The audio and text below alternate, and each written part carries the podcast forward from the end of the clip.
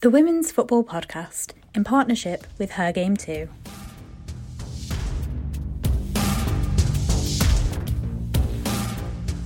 Hello and welcome to the Women's Football Podcast. I'm Luke Edwards. Thank you very much for joining us. And we are in association with Her Game Too. Make sure you give them a follow as well, doing a lot of great work. This is the podcast that looks at the women's game from the Champions League to the National League and beyond. And it's been another packed week this week. Lots to get through. Uh, joining us to look over everything, we have Megan Garbutt. Hello, Megan. Hello. She has lots to talk about, both from last night and over the weekend. And uh, back with us, I'm delighted to say, is David Astill. Hello, David. Hey, Luke, you all right?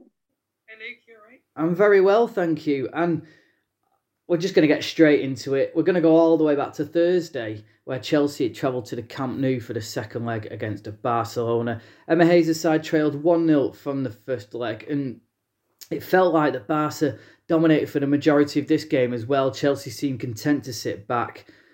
They went further behind Chelsea when Caroline Graham Hansen opened the scoring to make it 1 0 in the night, 2 0 on aggregate. That was after 63 minutes. Guro Reiten equalised just four minutes later, but he couldn't grab another goal and force extra time. Chelsea, though, in the second leg, they seem to be caught between attacking and defending a little bit, weren't they?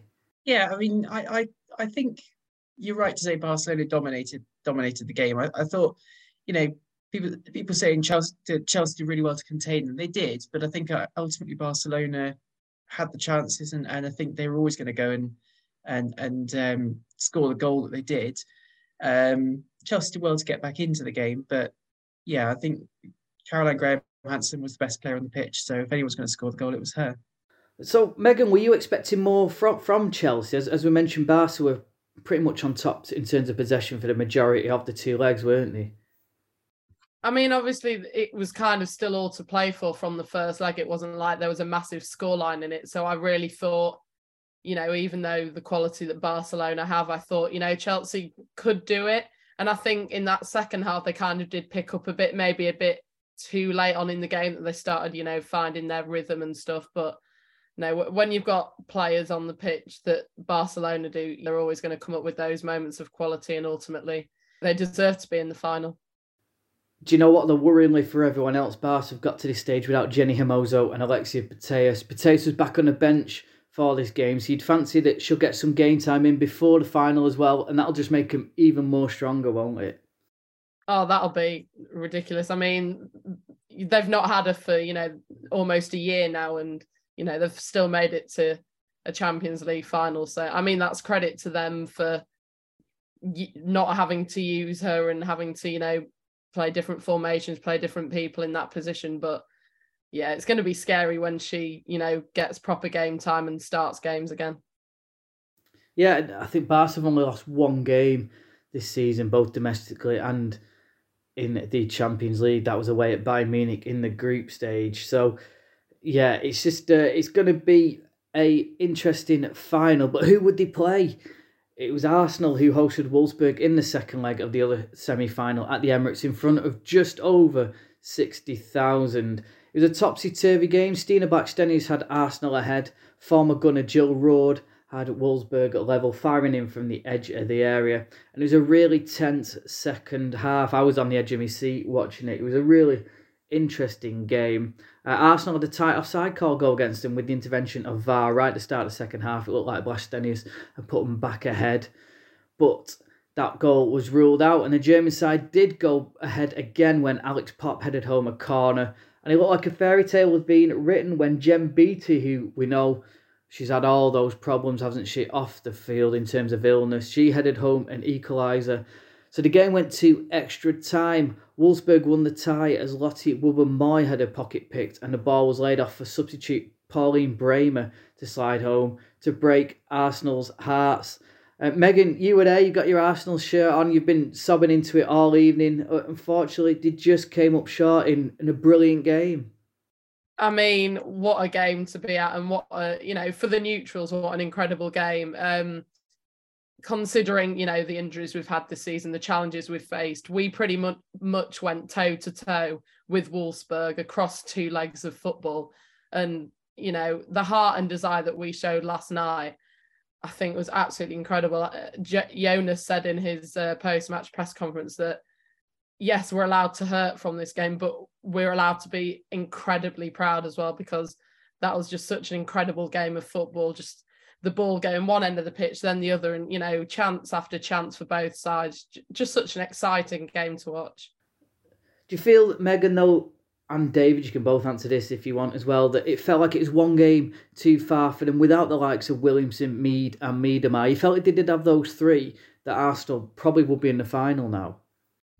Yeah, I mean, I'd like to say that. I think, you know, Williamson, Mead, Miedema, and, you know, Kim Little as well. They're probably the, you know, the most experienced players that we have in our squad. And, you know, when you don't have them, you are going to have to come up with different solutions to things and you know, as I've just mentioned before we started the podcast, I thought Lotte Wubben-Moy had an absolutely incredible game, and unfortunately, you know, was pickpocketed at the end and gave the ball away for Bremer to, you know, easily tap it into the back of the net. But yeah, I think to get over those hurdles, you do need, you know, a full strength squad there, and that we didn't have that. And it does kind of kind of lead towards the the WSL title race, doesn't it? And you're missing so many players, and you kind of think without those players, they're in fourth place at the moment. I know they've still got, I think they've still got games to play in hand, but you, you kind of think, is it going to be just one step too far without those players now, just to get into the top three and to get back into the Champions League? Difficult times for Arsenal. Yeah, of course, because they've slipped away in the league a little bit. They can fully focus on that though, and still probably have a say as well in the title race. Uh, so it's Wolfsburg who take on Barcelona in the final. Do you think they have a chance? It's, it's going to be a good final. Uh, uh, you know, I'm, I'm, looking forward to it. I think both teams have probably got, you know, the, I mean, they are the two of the best teams in Europe. So ultimately, going head to head, it's going to come down to who's better on the day. Um, it's, I think it's going to be a tough one to call, to be honest. I mean, normally you say Barcelona, but I think Wolfsburg are one of those teams that could cause um, Barcelona quite a few problems. And their best bet now is to go and watch how Bayern played against Barcelona and see if they can learn anything from that in terms of how Bayern tactically set up and things like that. Um, but they've got the players; they're more than capable of going to challenge Barcelona, and they're more than capable of going to win it. And of course, as well, Wolfsburg are top of the Bundesliga, so they're actually better than Bayern, which says a lot. But Megan, as well, the thing about Wolfsburg is it is the character they've shown, haven't they? They looked down and out a couple of times, didn't they? But they seem to. One thing they have got is a lot of resolve, haven't they? Oh yeah, one hundred percent. I mean, in the first leg against Arsenal, obviously that they, they were two 0 up and they conceded the two goals. Obviously, that they sort of dropped their heads a bit in that first leg, but I mean, the quality that they have, especially in the attacking players. I mean, you know, Alexandra Popp wasn't available in the first leg, and then she pops up with a goal in the second leg. I think, you know, how they can tactically set up against Barcelona will be interesting to see. I think they've got a lot of, you know, different ways in which they could set up. But you know, if Alexandra Popp's going to be there, she can pop up with a goal at any time, whatever the situation in the game may be. I do like how you keep saying pops popping up as well. That's quite good. Uh, good. good. I, I, did notice the deliberate or not deliberate puns that you're both making there with pop popping up to score goals. That was unintentional from me. Anyway, domestically, the WSL action started on Friday night as Aston Villa hosted league leaders Manchester United. This was another brilliant game as well, and it was looking like United would be balled as Rachel Daly's two goals, sandwiched between a Leah Galton equaliser, had Villa ahead at half time. Nikita, Nikita Parris got a second equaliser, and then Millie Turner headed home in stoppage time to keep United top of the league. Um, and Megan, there was a massive moment in that game, wasn't there, when Rachel Daly hit the bar at 2 1? That could have really been a game changer. It could have been game over for United. Oh yeah, completely. I mean, going into that game, I did think that Villa could get a result against United, and for the most part of the game, it looked like it was going to go that way. And you know, must have been heartbreaking for Daly. You know, she she really wanted that hat trick, but I mean, the character that United have shown in these past few games, obviously holding on to that one 0 win against Arsenal, uh, beating Brighton in the FA Cup semi final, you know, by very tight margins. And then that game for Millie Turner to head home when she did. It just shows that, you know, they, they really want to try and win this WSL. And, you know, it, we've got a few games left to go. But yeah, Carla Ball nearly came into fruition there in that game. But no, both teams, absolutely incredible games to watch. It's funny, Megan, you say about these recent results. It's led me nicely into the next question in terms of how big a result was this for United, and, and dare we say it, are they doing over the last few weeks what champions do? Yeah, I mean, I think I was saying to someone that last season the players kind of didn't play with the desire they, they didn't have the beliefs in themselves that they could you know get results and you know get results against you know big sides as well. But i mean this season is completely changed for united and i think everyone's realizing how much they've come on in such a short space of time. And you know they, re- they really are a force to be reckoned with now. And people may say that you know chelsea are still going to win it but you never know. You never know what's going to happen in these last few games of the season. And david there's a really interesting piece by uh, Kathryn Batte in the daily mail about um, how united now have got to be the board have really got to back him, you know, try and keep those key players. I think Ona Batlle is a bit of a well, well a lose to excuse the pun, a losing battle in terms of keeping her. But you've got to tie down the the key players, and also Marc Skinner's out of contract as well in the summer. So again, that's really important because if they do win the league, they don't want that team to then just be broken up, do they? No, hundred percent they don't, because if it gets to the Champions League, they're going to need these types of players, and if they don't have them, it's going to be hard to replace them. But I think um, I think Marc Skinner deserves some credit, quite a lot of credit, because as he's and he doesn't seem to get as much, certainly from the fan base, does he? He doesn't, and I think you know there are some bits that are justified, like his lack of rotation, which is leading to a couple of players either not getting game time or getting injured because they're playing too much or things like that. But at the same time, whatever he's doing is picking up these results. And and I was reading an interesting piece literally about 10, 15 minutes ago, which a couple of, of points kind of stood out to me. First of all, it, you know, it's a sign of champions when they can win when not playing at their best. And let's be honest, Manchester United, for all their their good results, the performances haven't really been immaculate. They've had moments here and there, like against Villa, when you know defending was a little bit all over the place earlier in the season. They've been a little bit all over the place as well, but they've still got these results. And the second point was that Millie Turner has form when it comes to set pieces. So he, so Marc Skinner knows his squad. He knows who to bring on when when it comes to games like against Villa, when it was going to come down to winning a set piece, because you know, and, and you know, he, brought he was brave in in the way that he made his substitutions, and um, you know, for for that reason, as I say, he might have got some criticism and justifiably so, but at the same time, he he deserves a lot of credit for getting Manchester United to where they are. And I saw Millie Turner celebrate as well by getting a, brand new car. She was thanking her sponsors on on Instagram, but just going back to, to Villa, Megan, they, they have been really impressive this season, haven't they? Probably one of the most improved teams. Uh, they've just come up slightly short against the bigger teams, though, at, at times this season, haven't they?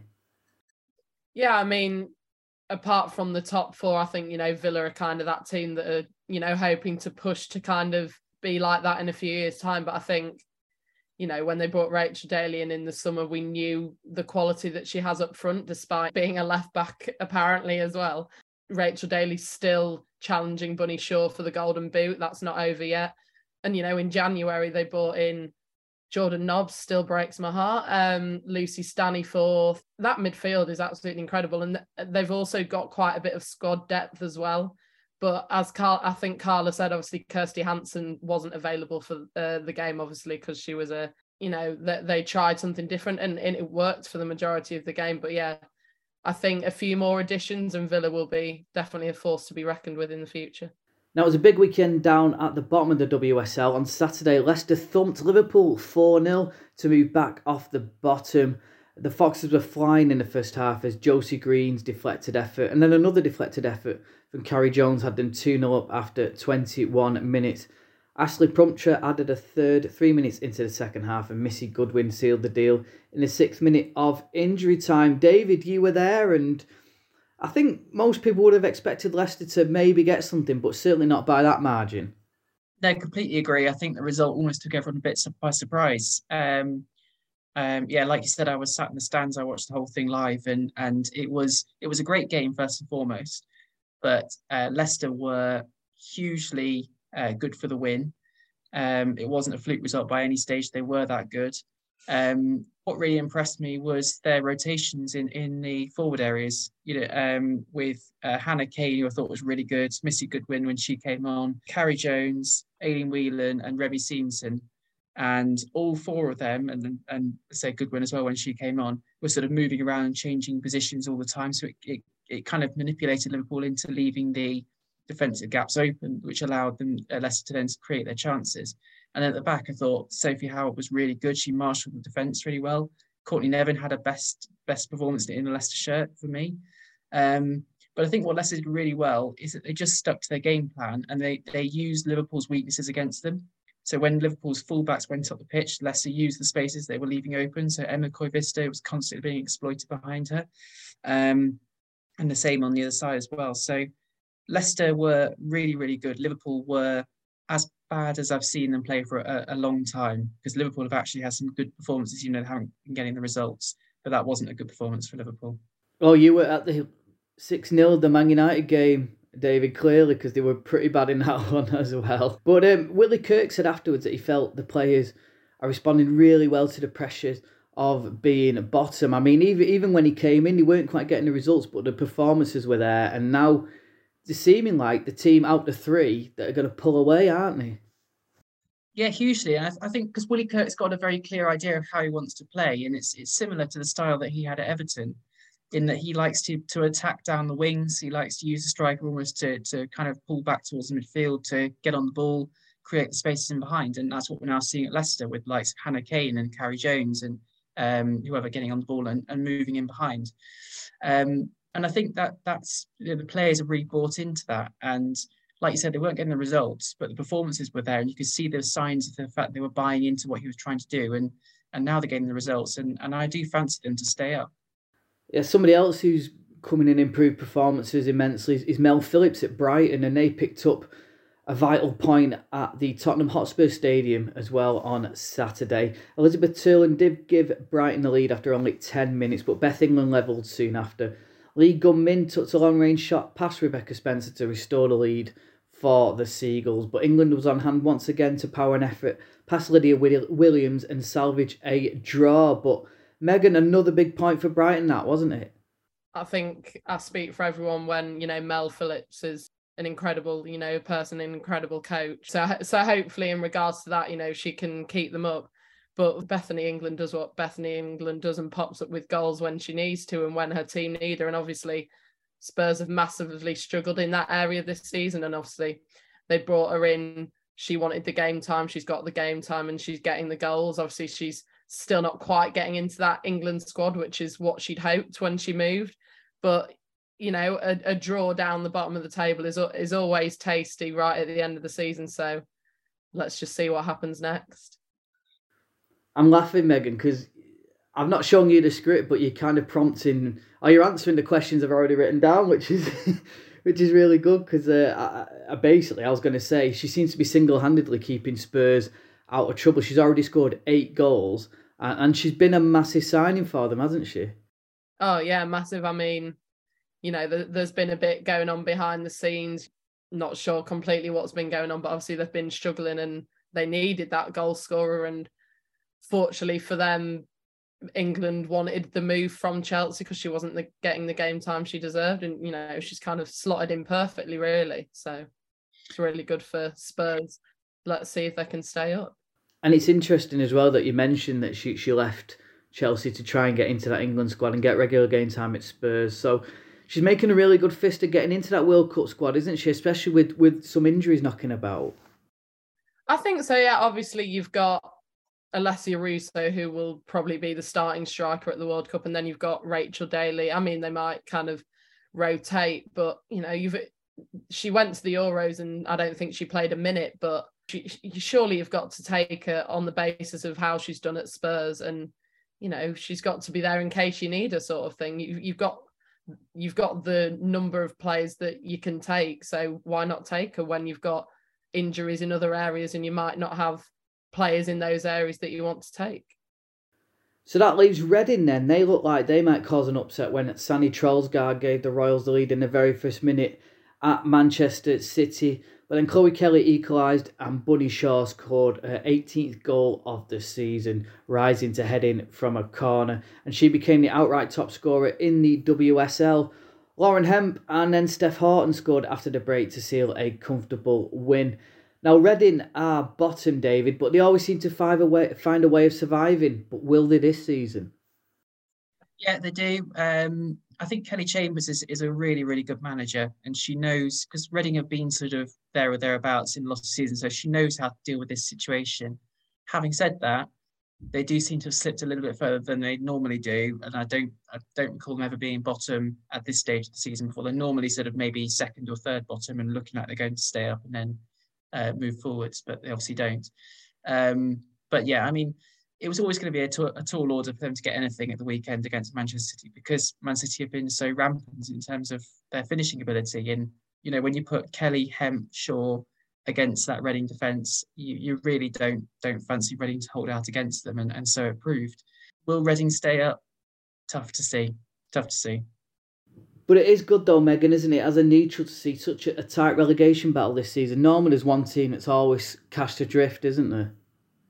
Oh, 100%. I mean, even for fans of the teams at the top, it's, you know, interesting. Exactly like it is in the men's Premier League this season. It could go down to the last day of the season and it could may well be the case here. And, you know, it just makes for more of an exciting league. And obviously that kind of is where people say, oh, can we expand the league to make it even more competitive? But that's a complete a complete other conversation in itself. We're going to move on and look at the championship next. You probably think you're pretty good at multitasking behind the wheel. I mean, you have to multitask to drive. So, what's wrong with checking your phone? The thing is, your brain simply doesn't work Even a quick look at message or firing off a quick reply affects your concentration and makes you less able to react to hazards. If you use a mobile phone while driving, you're four times more likely to crash. Think. Put your phone away. The Women's Football Podcast, in partnership with Her Game Too. And in the Championship, as we mentioned last week, Bristol City wrapped up the Championship. And they finished with a 2 0 defeat at Birmingham City, who, if it gone on for a couple more weeks, could have really challenged them for the title. Uh, it was seven straight wins for Birmingham City as they beat Bristol City by two goals to nil. Louise Quinn and Charlie Devlin with the goals, and they finished just a point behind Bristol City in the end. And and Graham Falk, friend of the podcast, announced on Twitter that they um they managed to tie down Jade Jade Pennock as well for next season, so she's going to be made one of the highest paid players at the club. So good news for her. In Birmingham, we're looking to push on next season. And, and David, quickly on that, I mean, again, really good title race in the in the championship this season. Very, very good. Um, it, it kind of ebbed and flowed a little bit, didn't it? It was kind of we thought London City might do it, then Bristol seemed to come back, then they sort of played each other and knocked each other out a little bit, and then one went above the other. It, it kind of just went one way, then the other, then and kept changing. It was really, really good. And then of course you had teams like Birmingham who came in and said, you know, hang on, it's not just you two, we're here too and they made it exciting in terms of making it almost a three horse race as well. Yeah, it, it was a really exciting race, but obviously Bristol managed to hold out in the end. Coventry will be playing in the National League next season, as we knew a few weeks ago. They finished the season being thumped 9 0 by London City. Jamie Lee Napier with a hat trick. London City finished third, just three points behind Bristol City and two behind Birmingham. Sheffield United's strong finish to the season Jonathan Morgan continued with a 1 0 win away at Southampton thanks to Courtney Sweetman Kirk's second half goal. Crystal Palace and Charlton ended the season all square in a South London derby. Dee Bradley's stoppage time winner saw Durham come from behind to win at Lewes, and Blackburn won 1 0 at Sunderland. Now, in the National League, again, Megan, it's a heartbreak for you. I know you do a bit for Wolves, don't you? And in the North, Nottingham Forest, the champions of the North Division, they finished top on goal difference. They secured a 3 0 home win over Stoke City thanks to goals from Rebecca Anderson, Gianna Mitchell, and Yasmin Mosby. Uh, Wolves did their bit by winning away at Brighouse, but ultimately came down to goal difference. Yeah, I mean, you can't get more heartbreaking than that, really, can you? When you, you know, you you finish on the same points as the champions, but a goal difference you ultimately lose out to but then you that makes you kind of just look back on the results that you probably should have got. For example, we lost to Fylde early on in January, probably should have won that. Uh, Stoke uh, scored a really late equaliser against us in, I think it was in February. You know, that's a game we probably should have won.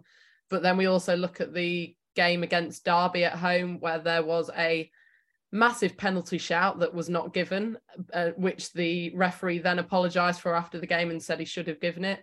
That game was a nil-nil draw in the end, and you kind of look back and think if the referee had given that and we had won the game one 0 then it would have been a totally different story. But no, I mean, props to Nottingham Forest. They they invested so much money last summer, and we knew that they were going to be, you know, contenders that were going to kind of be forced to be reckoned with. It was kind of us, Forest and Burnley, kind of a three way. But when we beat Burnley uh, last week, it was kind of between us and Forest, and we were kind of hoping, you know, we we needed Forest to drop those points, but it was it was a routine win for Forest in the end. Heartbreak again though for the second year in a row because of course you lost the the Super Playoff last year against Southampton. We'll get on to the Super Playoffs in a minute, but you'll be hoping it's third time lucky next season. Yeah, I mean, you've got to look at the past two seasons and think, you know, we're only going to get better. Obviously, it'll be interesting to see who goes and who comes in the transfer window in the summer. But Dan McNamara has done an incredible job. He's been at the club about five and a half years now, and you know, I think people will start saying we have to go up next season. Like it's kind of not unforgivable, but because we've missed out twice, we have to do it this time. But yeah, I mean, other clubs will definitely invest this summer. I think obviously Burnley will be up there again. Derby women had a very good season this season. So it'll be interesting. But yeah, I think we, we need to go up next season. In the South, Oxford United were the champions as they beat Gillingham 5 1. Goals from Leah Burridge, Reva Castley, a double from Daisy McLaughlin, and Natasha Stevens them pip Watford to the title. Watford had beaten Oxford on Thursday to take the title to the final day, and they had started the day top, but were pipped by the Yellows, and they will now, they will now face a promotion shootout against Forest at Stadium MK on the 20th of May. And Megan, we've banged this drum regarding both North and South winners going up. And again, it's going to be harsh on one of them that they aren't going to go up really. But from next season, the structure will change. That means two will be relegated from the championship, and both the North and South champions will go up. So this is a massive moment, isn't it? Oh, I mean, absolutely incredible. I think it's been a long time coming, that's for sure. I think why is it really happening in the first place? But you know it's it's not the players aren't going to have in the back of their minds oh we can win the league but we then have to go and play another game. From next season that's not going to be the case. You'll win the league and th- they'll know that they're going to you know go up into the championship. So in that regard it's incredible. But also for to push women's football forward it's just a massive step. And to have two coming down from the championship will make the championship more competitive as well. There won't just be the one team that will be sat at the bottom thinking, oh, we're going down. It'll be, you know, very tight between all the teams at the bottom next season. And David, it's it's been weird. I mean, I don't know why this hasn't come in earlier, but uh, it's great news. And and like Megan says, it'll be good for the championship because I know Coventry were Coventry United were adrift, but the teams just above him, It was a it was a, a real fight, wasn't it? And and if there's another relegation place, all of a sudden you'll have other teams looking over the shoulder, won't you? Absolutely, and you won't you won't have teams in the area sort of thinking, you know, when Coventry United's relegation was sealed, and they sort of think, okay, well that's our season done. We can sort of sit back and take it a bit easy now because we're not going to go up, but we're not going to go down. We're kind of just playing for the sake of it. But now you've got those at that extra place. You kind of think, yeah, those teams are going to have to really fight for it, and there are going to be a few more scraps and a few more six, uh, relegation six pointers and things like that. Um, yeah, it is going to make it a much more exciting battle at the bottom. And just below the north and south, Stourbridge beat a grand old name in women's football, Doncaster Belles to the title in Division One Midlands. By the way, if you get a chance to check it out, go on the BBC Sport website. There's a really good article on Doncaster Belles on there about the demise of the club and why they are where they are now. And Newcastle level on points with Durham Cestria in the North Division One North, and they are top on a goal difference at the minute. Both have one fixture left this coming Sunday. Newcastle travel to Barnsley, and Durham Cestria are away at Chorley. So we will know next week who will be champions. In the southeast, hashtag United are champions. Beat AFC Wimbledon to the title by four points. Hashtag beat QPR 4 0 on the last day of the season to seal the deal and an exciting finishing store in the Southwest Division as well because Exeter City currently lie top. They've played all their games though. Cardiff have a better goal difference and a game in hand which they play this Sunday away at Moneyfields. Thanks David and Megan for joining us this week. Uh, great to have you on. And don't forget to subscribe to the podcast via all good podcasting platforms. And give us a follow on Twitter at TWFP1 and on Instagram. It's the Women's Football Podcast. Have a great week, everyone. The Women's Football Podcast in partnership with Her Game Too.